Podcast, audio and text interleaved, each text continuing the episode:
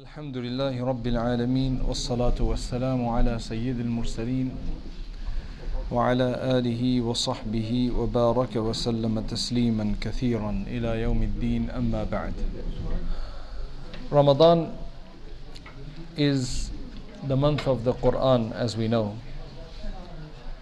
Allah subhanahu wa ta'ala revealed the Quran in two stages. First, it was sent as a whole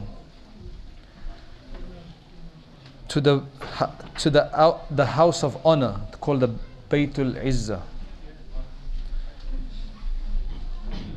That is an exalted house of worship located in the heavens. It's also known as uh, Al Baytul Ma'mur. It's right above the Kaaba. So first Allah subhanahu wa ta'ala revealed it there. The Quran has existed from pre eternity. The Quran is not something new that Allah subhanahu wa ta'ala created. This is the speech of Allah subhanahu wa ta'ala, and since time doesn't apply to Allah, if this is His speech, time cannot apply to it. So it cannot be created. But how we understand that is quite complicated. So we're we our belief the belief of the ahlus sunnah wal jama'ah is that the quran is the eternal word of allah it's always existed with allah but then allah subhanahu wa ta'ala had it revealed in arabic in a way that we could understand but initially when allah subhanahu wa ta'ala revealed it as a whole he revealed it first to the baytul izzah and that is basically the Kaaba of the angels as well. It's considered to be directly above the Kaaba of the world. The second time that Quran descended and was revealed was obviously over the course of 23 years. And that was bit by bit. Now in the Arabic that we can understand. That's how it was revealed. How that was revealed is very interesting. The Prophet for many, many weeks, months, he, he started going to this cave in Makkah Mukarramah. It says that his grandfather used to go to that cave before. It's quite high up. Those of you who've climbed up will know about this. It takes about an hour to climb up. For a lot of people, it take about an hour to climb up, and that's these days once it's, they've actually made kind of steps there. So he used to go there and he used to take some food with him, some provisions with him, and he used to stay there. And what worship he used to do, Allah subhanahu wa ta'ala knows best. Maybe it's some kind of reflection, introspection, whatever worship it was, it's not very, very clear about that. However, on one occasion, as he's there, he suddenly sees a form. That's the angel who first comes to him. He's never seen such a thing before. It's a very new experience and it's actually a very incredible experience. So this angel tells him, the story is famous, the angel tells him, Iqra, recite. Now the Prophet ﷺ had not formally studied reading and writing. They spoke very well. The Arabs of that time spoke very well. There were just a few people who knew how to read and write. The majority didn't. There weren't schools in those days to teach reading and writing. It was a very oral culture. They spoke in a in a very measured way, grammatically correct way, but they didn't know the rules of it. In fact, the rules of Arabic grammar only were only uh, formulated together and gathered together and formulated together in Ali radiallahu anhu's time. So, but there were people who, who could write, that they had the script, the script was there, they could write, and so on and so forth, but not everybody knew how to write. So the Prophet said, I can't read. So the, the, the angel grabbed the Prophet ﷺ and gave him a very strong embrace. And then he says, the Prophet ﷺ said that it was like to the extreme, that I was just about able to bear it balagha minni al-jahd, as the, as the Arabic says. Then he let me go and then he says, read. And again I said, I don't know how to read. And again he embraced me again. Now the third time he said, read, I said, ma ana biqari, and that's the Arabic. Many have translated this as this time, instead of saying, see, ma ana biqari in an Arabic can mean I'm not a reciter, but it can also mean, what should I recite? So it seems like in this last occasion, we can take it in that meaning that, okay, what should I recite? But by this time, he'd been embraced very heavily by the angel. So the angel said, which is Jibril alayhi salam, Iqra, Bismi Rabbika alladhi khalaq.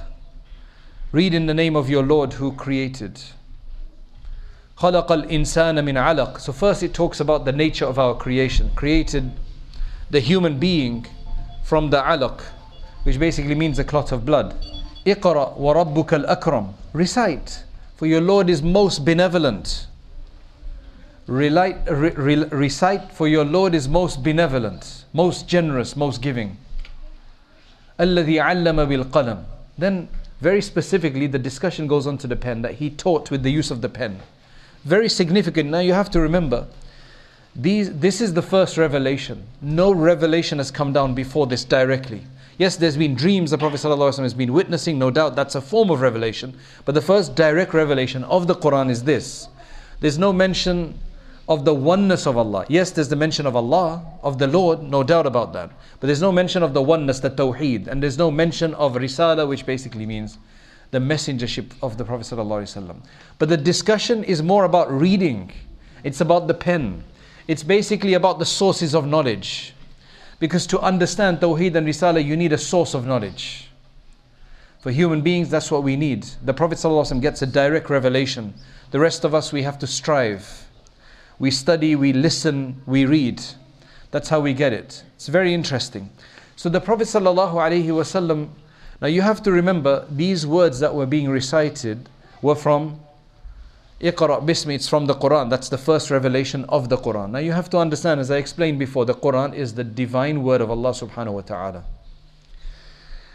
The Prophet ﷺ felt such an experience at this point. Later on, he would say that on numerous occasions, whenever the revelation, because it came over 23 years, bit by bit, whenever he would receive the revelation, he would many times start sweating, even if it was a cold day.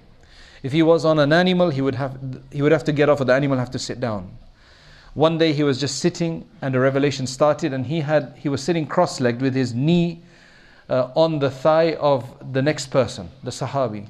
And the Sahabi said that I felt as if a mountain was on my on my thigh, because that was the pressure.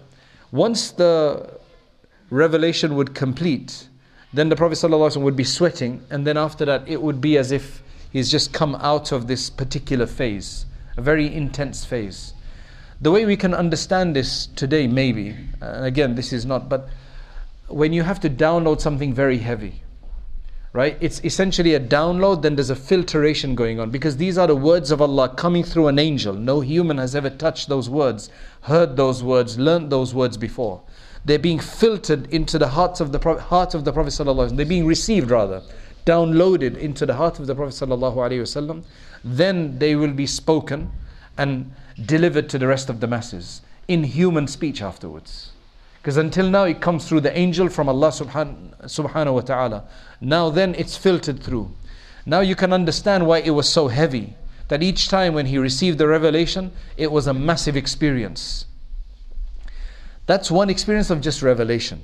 But the experience that he must have gone through in terms of just receiving the revelation in the first place from Jibril and that whole experience, that must have been something quite intense because when he came back from there, you know the story, he was trembling. He didn't know, it didn't seem clear how to interpret this experience. And his wonderful wife, Khadija radiallahu anha, she calmed him down, she reassured him, she covered him up.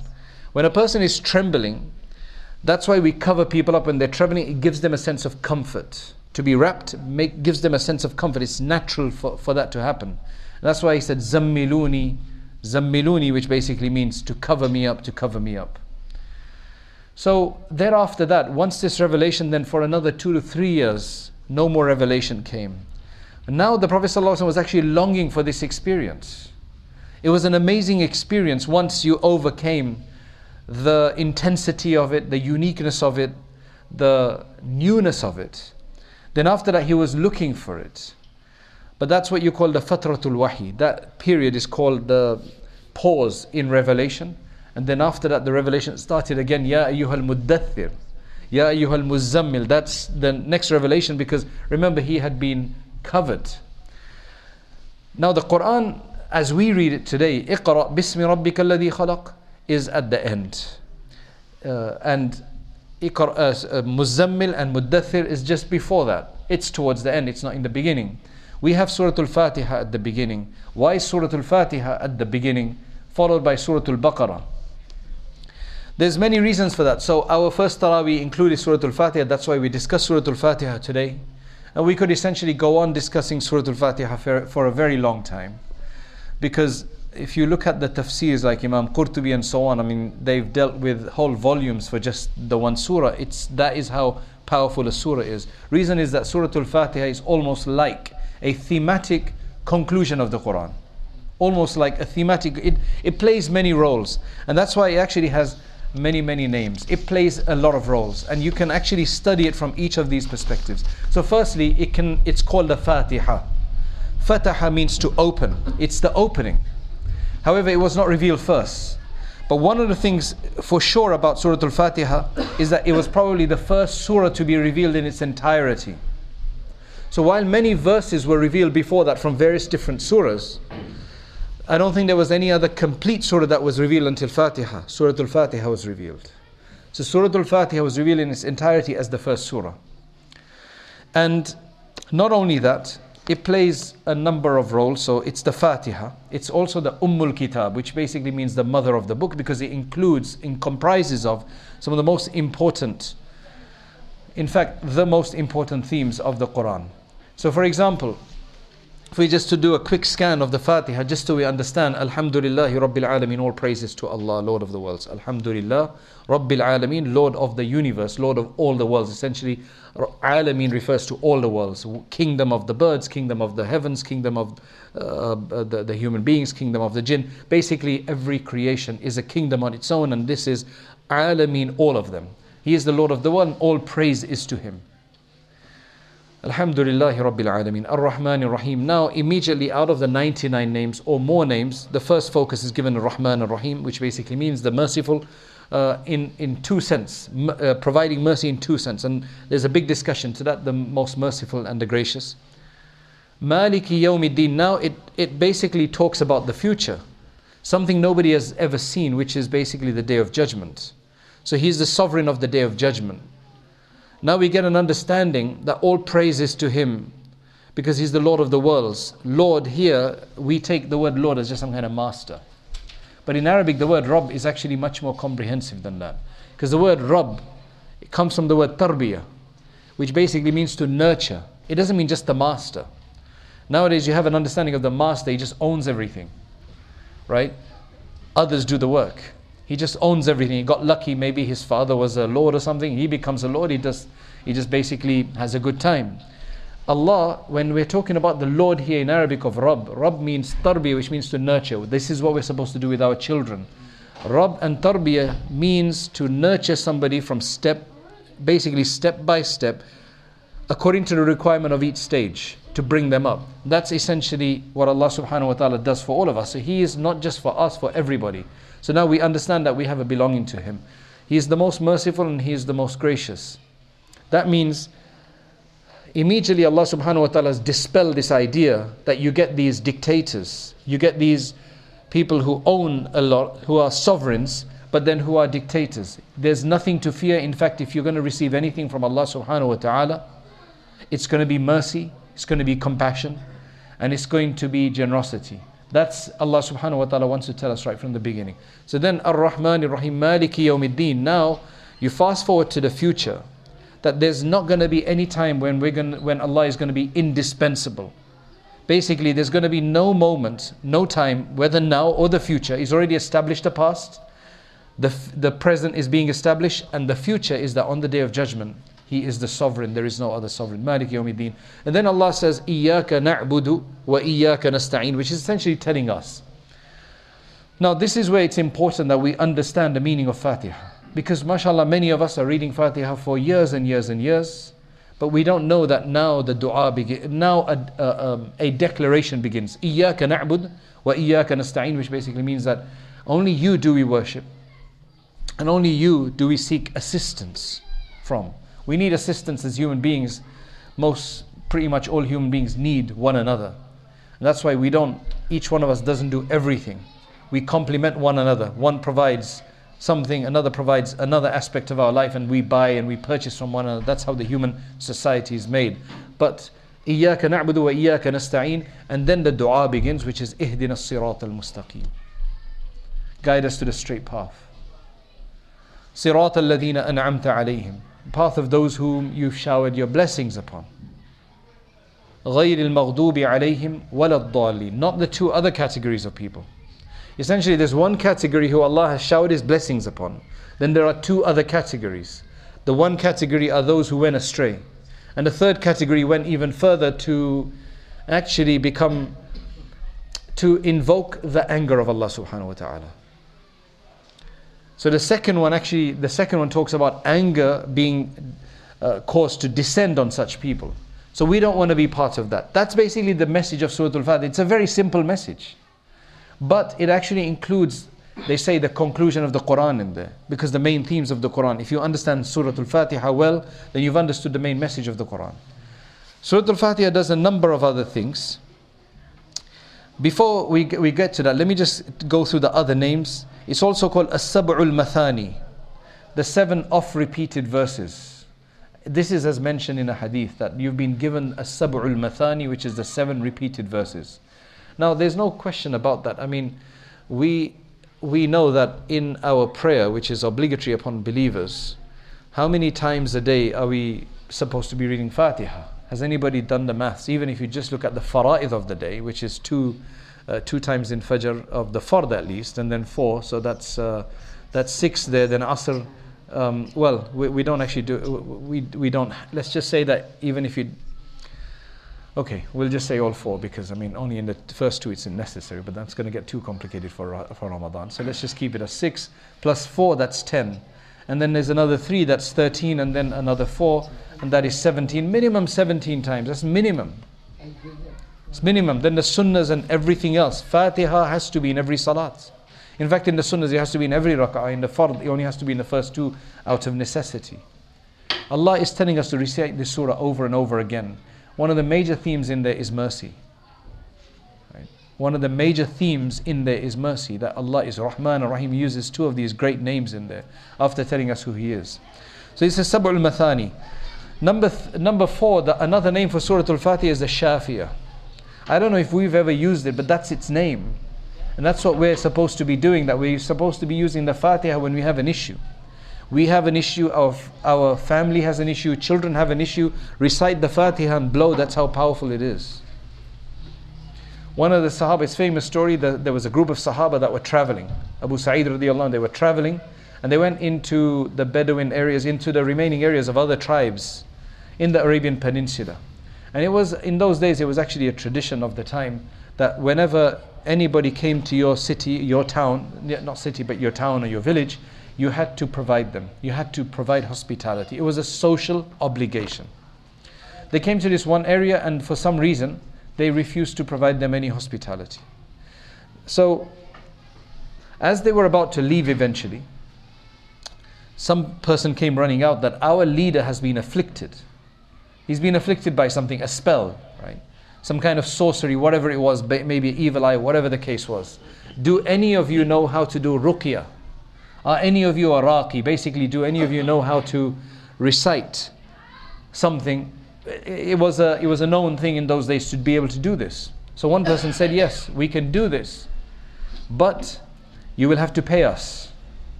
You'll have to give us some hospitality. They were basically reclaim, they were claiming their hospitality. So he recited Surah Al-Fatiha on them, uh, on the person. Mashallah, he became he became better. They gave them some hospitality. They came back to the Prophet sallallahu ﷺ. They were worried of whether this was a lawful income or not. And the Prophet said, Absolutely, give me some of it as well. So he recited Fatiha. Fatiha is very powerful. The next time you have an issue like that, recite the Fatiha. Because it's the Shafi, its name is the Shafiyah. Number, the, the next one is called the Kafi, it's the sufficient. And thus you have uh, numerous experiences of people reciting this in times of need and it's sufficing for them, the barakah that you get from them. There's a barakah that comes from Fatiha. The reason is that there's a dua in there. And there are praises of Allah using some of His greatest names and some of His greatest characteristics to call to say that all praise belongs to Allah. It's massively strong. I mean, there's no doubt about the strength in there. It's also the wafiyah, the complete. The complete in the sense that it, in, it could be said in a number of ways, but one of the things that it completely encompasses it completely encompasses the message of the Quran. The message of Allah. The message of the Quran is the message of Allah to mankind. Maybe that's why we've been told to reflect over it. Because if we are really to imbibe, imbue, and infuse the message eventually after reciting it so many times a day, then inshallah we will become much greater people. The next name of it is called Surah Al Hamd, the praise, because it has such a great, it starts off with the great praise of Allah subhanahu wa ta'ala. And basically, the theme is all about that, about us in need of Allah subhanahu wa ta'ala. The whole, it's all about dependency on Allah subhanahu wa ta'ala. And then it's called the asas, the foundation. Because again, it acts as the foundation of the rest of the Quran as well. And it's also called the ruqya, the remedy. Though that meaning you get through the, the Fatiha anyway. And to be honest, if somebody has enough yaqeen, the Fatiha is sufficient in terms of a ruqya. If somebody has that yaqeen and understanding the power of the Fatiha If you look at the message, it gives several different messages. Firstly, it talks about the purpose of one's life. What do we understand? I mean, let's let's have an interactive session here. What do we understand as being the purpose of life understood through the Fatiha? What are we understanding as the purpose of life? What is the major idea mentioned in Surah Al Fatiha that tells us the purpose of our life? Where does it tell us that? إياك نعبد وإياك نستعين That's what we're here for. وما خلقت الجن والإنس إلا ليعبدون It tells us number one that only you can, only Allah we can worship. There's no other deity worthy of worship. And not only do we just do that, but it adds to that that we are in need of Him for everything because only Him we can seek assistance from because we as human beings are needy just by our very nature. خُلِقَ الْإِنسَانُ ضَعِيفًا The human being has been created weak, basically dependent. And that dependency has to be on Allah subhanahu wa ta'ala. If it's on everybody else but not on Allah, then the person is completely misguided in that regard. So that's the purpose of life. Then clearly within that it talks about one's servitude to Allah. إياك نعبد وإياك نستعين and thus here we're saying that all of our devotion can only be to you we can't express devotion to anybody else Only you are worthy of our devotion. One's belief and commitment is with Allah subhanahu wa ta'ala. And again, the same thing we're saying, Iyyaka na'budu, we're making that declaration. One's reliance is on Allah alone. We're, it's just Iyaka na'budu wa Iyaka This seems to be the crux of that. Our dependence is on you. Then we make the dua, Ihdina sirat al mustaqim. One's journey is towards Him. Where do we get that from? Maliki yawmiddin. He's the sovereign of the day of judgment. We're all expected to be there. If we're going to say He's the sovereign of the day of judgment, the idea is that we agree with the day of judgment. The idea is that we will be there as well. Thus, what proves that is then we're making a dua that's relevant that make us of those who your bounty is showered upon, so that we can be of the lucky ones, of the fortunate ones, that on the day of judgment it's a good situation for us. And then one's role models in this world. Who should be the role model in this world? How does the Fatiha tell us that? For that, you need a bit of corroboration from another verse, but basically it's an'amta alayhim. Here it's brief, but in another place, مع الذين أنعم الله عليهم من النبيين والصديقين والشهداء والصالحين وحسن أولئك رفيقا ذلك الفضل من الله ذلك الفضل من الله so basically he's saying that the ones who you have showered your blessings upon who we want to be among we're asking for a big thing here we're asking for the likes of the prophets we can't be prophets but we, we don't mind being in their company prophets siddiqeen these are basically the champions of truth. These are the people who are 100% truthful, not just in what they say. See, the word Siddiq is an intensive form of Sadiq. Sadiq is the one who tells the truth all the time, hardly ever lies, doesn't lie, tries not to lie at all. But Siddiq is somebody who's every pore in his body, every cell in his body is true to Allah subhanahu wa ta'ala. Very few people get to that stage, you know, because Siddiqiyya is a level of wilaya In fact, the highest level of wilaya is Siddiqa. According to Siddiqiyya, according to the, the, the scholars of uh, Sufism, Tasawwuf, or whatever, you know, in pure Tasawwuf, they will say that when a person ascends, ascends, ascends with dhikr, so on, the highest level, if they can give it a name, is called Siddiqiyya. We get that from the Quran. Basically, saying that the, the, the level after which it's prophecy, which no, no other human can be given unless they've been invited to be a prophet by Allah subhanahu wa ta'ala. The highest level anybody else can reach is Siddiqiyya. And mashallah, we have one man who was actually given the title. How can he be criticized? How can he be criticized? Abu Bakr as-Siddiq radiallahu an. He's basically given the title of the highest level of spirituality, just below prophecy that anybody could receive. That's why he is who he is, he's a Siddiq. And the Prophet ﷺ gave him that title because he was somebody who submitted to the Prophet ﷺ with every part of his body. Whether it was his wealth, whether it was his self, whether it was his family. Everybody was dedicated for the Prophet ﷺ. Others dedicated as well. But the 100% that he was able to contribute and offer, nobody else was able to do that. And that's why he becomes a Siddiq. It was much more difficult for him to agree that the Prophet ﷺ actually went on an ascension than for us to agree today. It, to be honest, it is much easier for us to believe in the Mi'raj today than it was for anybody to believe in those days. Why? Because in those days, they, in, a, in a night, they could hardly go from, uh, you know, in, in one night, they could probably hardly travel from Makkah to Medina Munawwara. Right? That was impossible in one night. Today, in one night, you, you could go much further. And you know, we haven't maybe got in one night to the moon. Maybe, maybe it takes a bit longer than that. I'm not sure exactly how long it takes. But we've been beyond the world. We've been beyond this globe, this earth. So for us to basically see how things are going, and it's only in the last decades that we've been able to do this. So you can see with the trajectory of the way things are going that they've been to, I mean, they've sent a, a rover to the Mars They've had other satel- uh, satellite and other things go beyond that. Mi'raj. Right? Can you see how it becomes now within the realm of probability? So for us to understand, okay, that's a possibility. But for Abu Bakr said, if he says so, I agree with it. Can you imagine the level of veracity that he had? That's what you call Siddiqiyya. Ma'an Nabeen Siddiqeen. May Allah grant us Siddiqiyya. I know it's a big dua. Right? And I know it's a very empty dua, but you know, because our actions are not like that. But may Allah give us that, especially during this month, because the door, it's an open house in Jannah, right?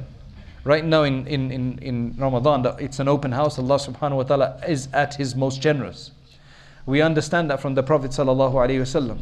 He mentions that the, the most generous the Prophet sallallahu was ever, ever, ever seen or uh, experienced was in Ramadan when he would be reading the Quran with Jibril alayhi salam.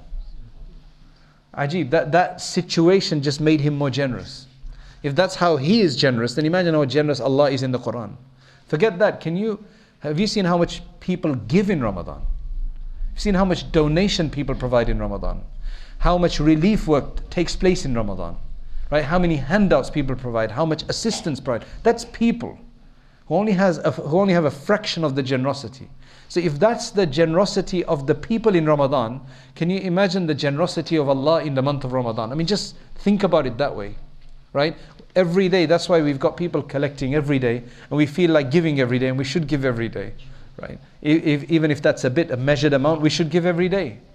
Right? But if you want more, then just put your hand in your pocket and give. And you will see that Allah will replace it manyfold afterwards. Because He is, subhanallah, if that was the Prophet ﷺ, then imagine Allah subhanahu wa ta'ala how generous He is during this month. So it's not far fetched that He give us Siddiqiyya, Shuhada, Salihin, Hasuna Ula'ika Rafiqa. These people are the best of companions for us to have. So we ask Allah subhanahu wa ta'ala for that. In many cultures around the world, not necessarily in the Asian culture, but after every dua they do a Fatiha. And the idea of the Fatiha, they say Al Fatiha. Initially, when I first was exposed, to it, I said Al Fatiha. I said, what is that? An announcement of some sort. But eventually, what it is, I saw everybody reading, essentially the idea is that they read Fatiha as a wasila. So it's also called a wasila, which basically means that the Fatiha is such a powerful surah, it incorporates so much greatness in it, a dua, etc. That when you make a dua and you read Fatiha, It's the dua of Allah because Allah revealed that. Inshallah, the rest of your du'as will also be accepted. So that's a tradition. It's not necessarily from the Quran Sunnah directly like that, but it's a tradition in many countries in the Middle East and other places. At the end of the dua, I'll say Fatiha, and there's nothing wrong with that in that sense, unless you think it's an obligation. Then it may be considered a bid'ah, but they don't think it's an obligation, they take it as a barakah. Now, to finish off, because uh, there's no end to this, but I want to leave us something which is very important. And basically, this is a regimen. A simple regimen, a luxurious regimen that doesn't require us to do too much. See, because one is that if you want to reach Allah subhanahu wa ta'ala and you want to purify you and you want to connect yourself to Allah, then there are many exercises, there are many endeavors, there are many physical endeavors that you can do by basically, we're already staying hung, hungry in Ramadan, alhamdulillah, right? Though, mashallah, we do indulge, many people do tend to indulge because the best of foods come out at iftar, and we try to basically do qada of basically all that we've missed. So that shouldn't be the, that should not be the tradition. But the main thing is that to give a basically luxurious royal regimen of getting close to Allah subhanahu wa ta'ala. Very simple. It's the message of Fatiha. What is the message of Fatiha? Again, we've got so many messages in Fatiha, but this is looking from another perspective. There are two main themes in Fatiha. The first theme is from Alhamdulillahi Rabbil Alameen Ar-Rahman Ar-Rahim Maliki Yawmiddin. Right? إياك نعبد وإياك نستعين اهدنا الصراط المستقيم إياك نعبد وإياك نستعين can be connected to either. The second theme is اهدنا الصراط المستقيم. What would we call the first, starting from Alhamdulillah Rabbil Alamin? What would we call that major theme? What's the main word there? What's the major theme there that we would say? praise. It is essentially praise. That's the first theme of Fatiha. The second theme from, from Ihdina Sirat al Mustaqim until the end is what? Is prayer, dua, supplication. Essentially, two themes. Insha'Allah, as many ulama have mentioned, if you just focus on these two themes, right? You do your faraid and everything, but you just add this to the rest of your obligations and you know avoidances, inshallah, you will get very close to Allah. Essentially, a life of praise and prayer. Praise and prayer. That will get you closer to Allah. That sounds like a, a major, that sounds very optimistic. You just praise Allah and you just keep making dua to Him and you'll get close to Him. Uh, what about all the difficulties, what all the sabr and the, all that? This is talking about shukr only, not even about sabr. Because essentially, praise is shukr, is gratitude. So essentially, the idea of praise is gratitude, is shukr. The Prophet want, uh, wants us to make shukr of Allah for even the smallest of things. Allah wants us to do shukr of His for even the smallest of things. That's the difficulty. It's easy, but it's difficult to do shukr of everything. If you you tied your shoelace properly, do shukr of Allah. To the simplest things like that. You've got a nice pair of shoes. You've got forget a nice pair of shoes, you've got shoes on your feet. Do shukr of Allah. Is that easy to do? I think the only time we do shukr is when somebody reminds us or when something so major happens like, man, I better give some thanks now. Right? You know, I've been waiting for this upgrade in this job, this promotion in this job, or I've been waiting for the new Alhamdulillah. You know, maybe then we may remember if we're lucky. But to do shukr for every small thing, right? And then to make dua to Allah subhanahu wa ta'ala, to ask Him. So, for example, the reason that du'as are going to take us to Allah is very simple. Because whenever you make a du'a, you're remembering Allah. A du'a is to Allah. Alhamdulillah alladhi at'amana wa saqana wa ja'alana muslimin. All praises to Allah who fed us and gave us to drink, made us of the Muslimin, made us Muslims, made us submitters, made us His people. Wake up in the morning, Alhamdulillah alladhi ahyana بعدما أماتنا وإليه النشور. All praises to Allah who gave us life after death. After He had given us death at night, we didn't know we were going to wake up. Sleep is the sister of death. Many people disappear in their sleep, never to come back. And to him is the return eventually anyway. So we've, okay, we've come out of another day of sleep, alhamdulillah, but eventually we're going to get to him. There's no escape from that. Can you see where dua and shukr are coming together now? But what's the purpose of dua and shukr? What is the purpose of gratitude and shukr and dua? For everything. Shaitan doesn't want us to do that. Shaitan doesn't want us to thank Allah. He wants us to take things for granted. He wants us to feel entitled. He wants to make us feel like we deserve this. We don't deserve it. To be honest, sitting in the masjid right now is already a grace of Allah subhanahu wa ta'ala because there are so many other people who've not had that opportunity. So the fact that we can be sitting here in Ramadan to be benefiting from the mercies of this house, that is in itself. Allah will give us the tawfiq to raise our hands. That in itself shows that He's giving us a gift already. Shaitan doesn't want us to do that. And that's why in the Quran, in numerous places, وَقَلِيلٌ مِّنْ عِبَادِيَ الشَّكُورِ Very little, very small amount, very minimal amount of my servants are truly gra- grateful. Um, there are so many other verses. What's another verse? Um, لا تجد أكثرهم شاكرين Shaitan is saying, You're not going to find the majority of them grateful. The way I'm going to play with them and dis, um, make them heedless and distract them, you're not going to find the majority of them to be thankful. Believe me, you just thank Allah, thank Allah, thank Allah. So now, how does that get you closer to Allah? Okay, we're doing what shaitan doesn't like, we're thanking Allah. But how does shukr, thanking Allah, praising Allah, thanking Allah, and dua, how does it get us to be successful?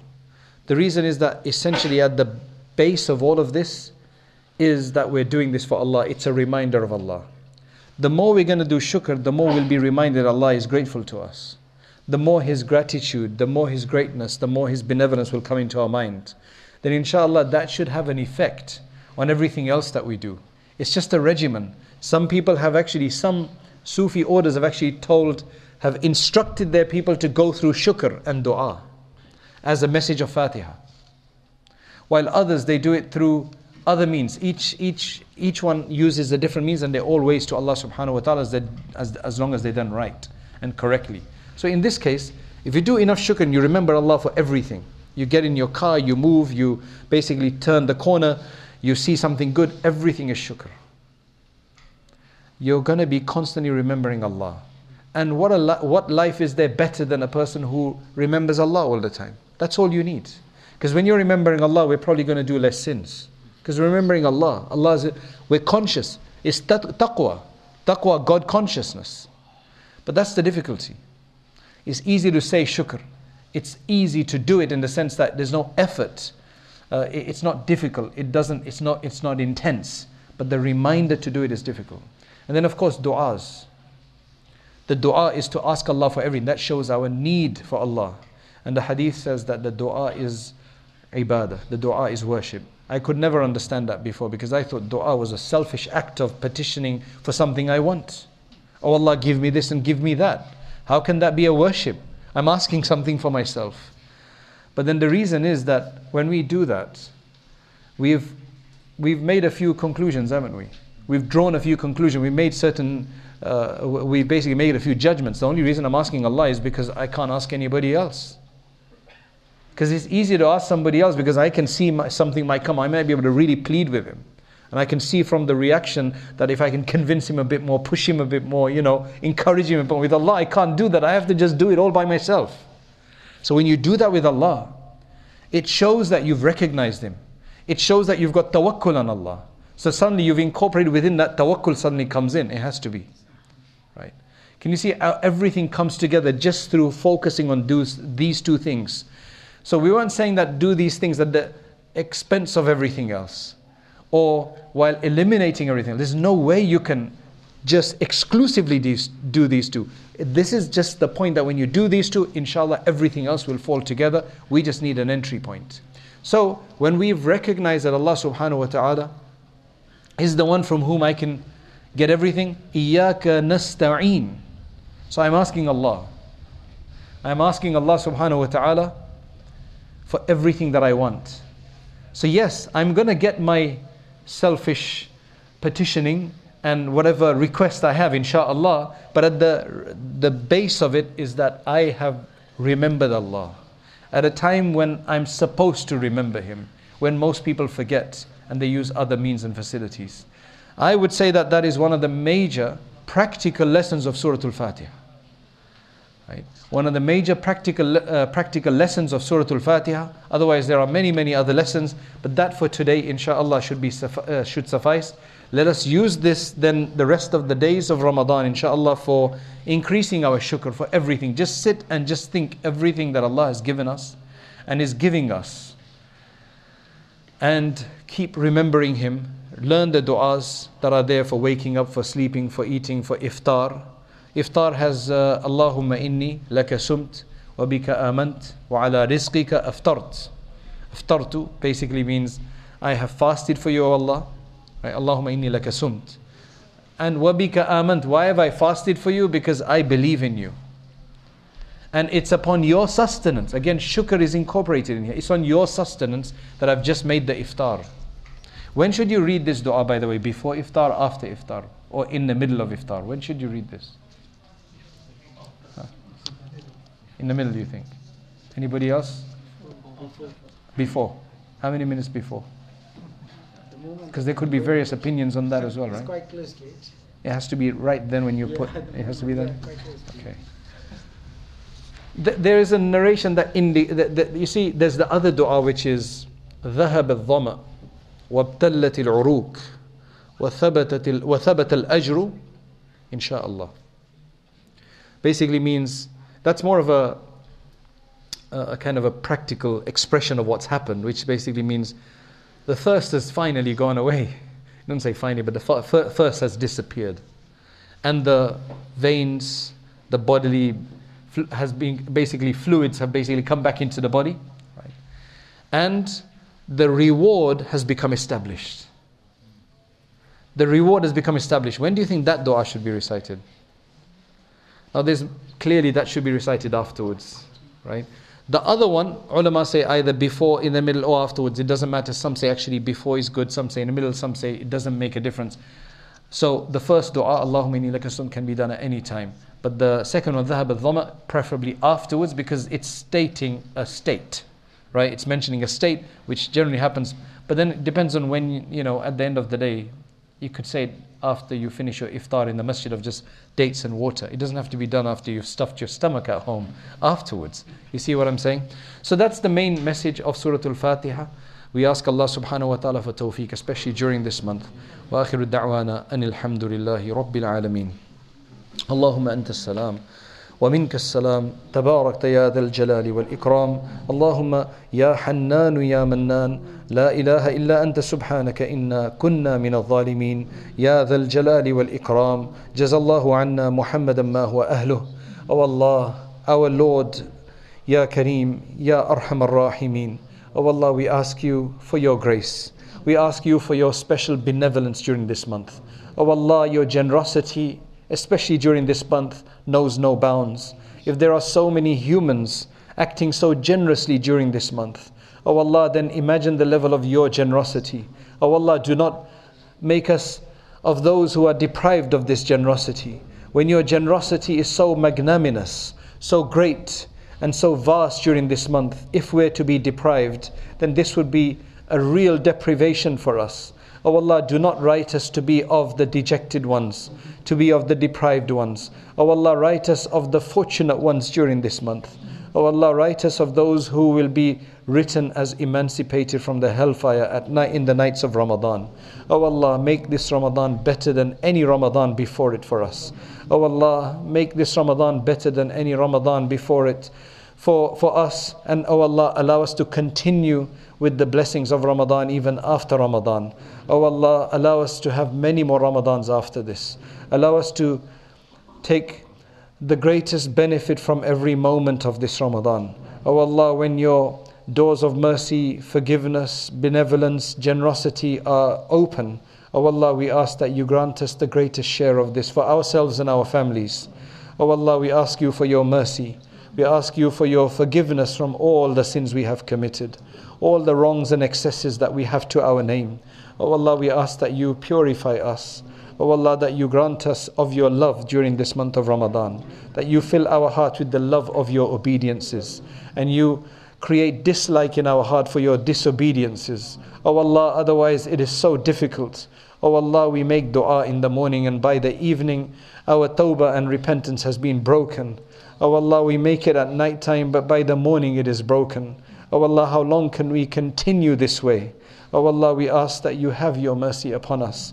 These souls who are sitting here, those who are listening, O Allah, the rest of the Muslim world, O Allah, we are your servants. O Allah, we recite the Fatiha every day. O Allah, we recite your words every day. O Allah, accept this surah from us. O Allah, accept this surah from us. O Allah, imbibe us with the essence of this surah. O Allah, allow us the shukr and the dua. Allow us, give us a life of shukr and dua. O Allah, give us a life of thankfulness, gratitude, and supplication to you.